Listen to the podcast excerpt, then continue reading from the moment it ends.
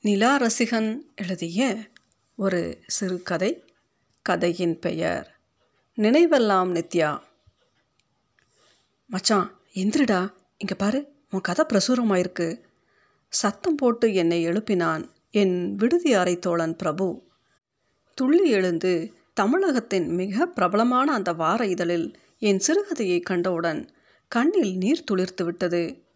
எத்தனை வருட தவம் இது? எத்தனை வருட முயற்சி இது? வானத்து தேவதைகளை எங்கே சென்றீர்கள்?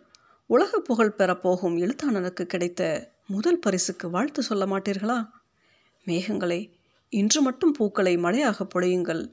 சரித்திரத்தில் இடம்பெறப்போகும் ஒரு முக்கிய எழுத்தாளன் இன்று பிறந்திருக்கிறான் என்று உலகிற்கு சொல்லுங்கள்.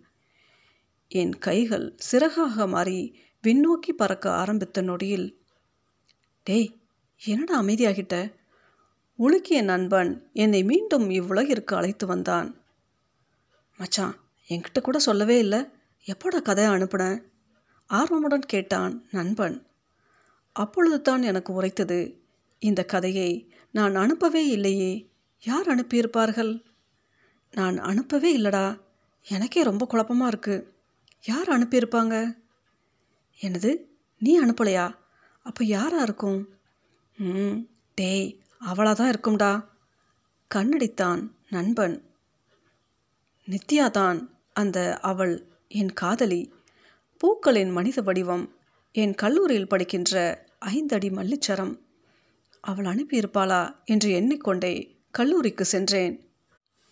கங்க்ராட்ஸ்டா கை கொடுத்தாள் நித்யா.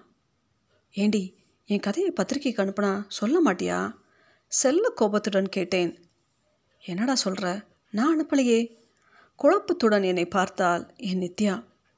என்னது? நீ அனுப்பலையா? அப்போது எப்படி வந்த உடனே கங்க்ராட் சொன்ன? நோட்டீஸ் போர்டில் போட்டிருந்துச்சு. அதனால் சொன்னேன். என்ன நடக்குதுன்னே புரியலையே. பத்திரிக்கைக்கு யார் அனுப்புனதுன்னு தெரியல. அதுக்குள்ளே நோட்டீஸ் போர்டில் வேற போட்டிருக்குன்னு சொல்கிற யார் இதையெல்லாம் பண்ணது? நான் தான். பின்னால் இருந்து குரல் கேட்டது. அங்கே திடுக்கிட்டு விழித்து பார்த்தேன். மின் விசிறி நின்றிருந்தது. அரை தோழனின் குரட்டை சத்தம் தவிர வேறு எதுவும் இல்லை. அடடா எல்லாம் கனவா? சரி கனவுலையாவது நம்ம கதையை பப்ளிஷ் பண்ணுறாங்களே என்னை நானே சமாதானப்படுத்தி கொண்டு மீண்டும் உறங்க சென்றேன். நித்யா சிரித்துக்கொண்டே கேட்டாள். இதுதான் கதையா? இதே மாதிரி பல தடவை வந்துருச்சுடா. தெரியும் டீச்சலும் ஆனால் கனவுன்னு தெரிஞ்சது கதை முடிஞ்சிடும். ஆனால் என் கதை இன்னும் முடியலை. அப்படியா? எப்படிடா சொல்கிற அது வந்துடி இறந்த காதலியின் நினைவுகளுடன் தனியே இருட்டில் பேசிக்கொண்டிருந்த என்னை கவலை கலந்த பயத்துடன் பார்த்து சென்றனர் என் விடுதி நண்பர்கள். நிலா ரசிகன் எழுதிய இக்கதையின் பெயர் நினைவெல்லாம் நித்யா.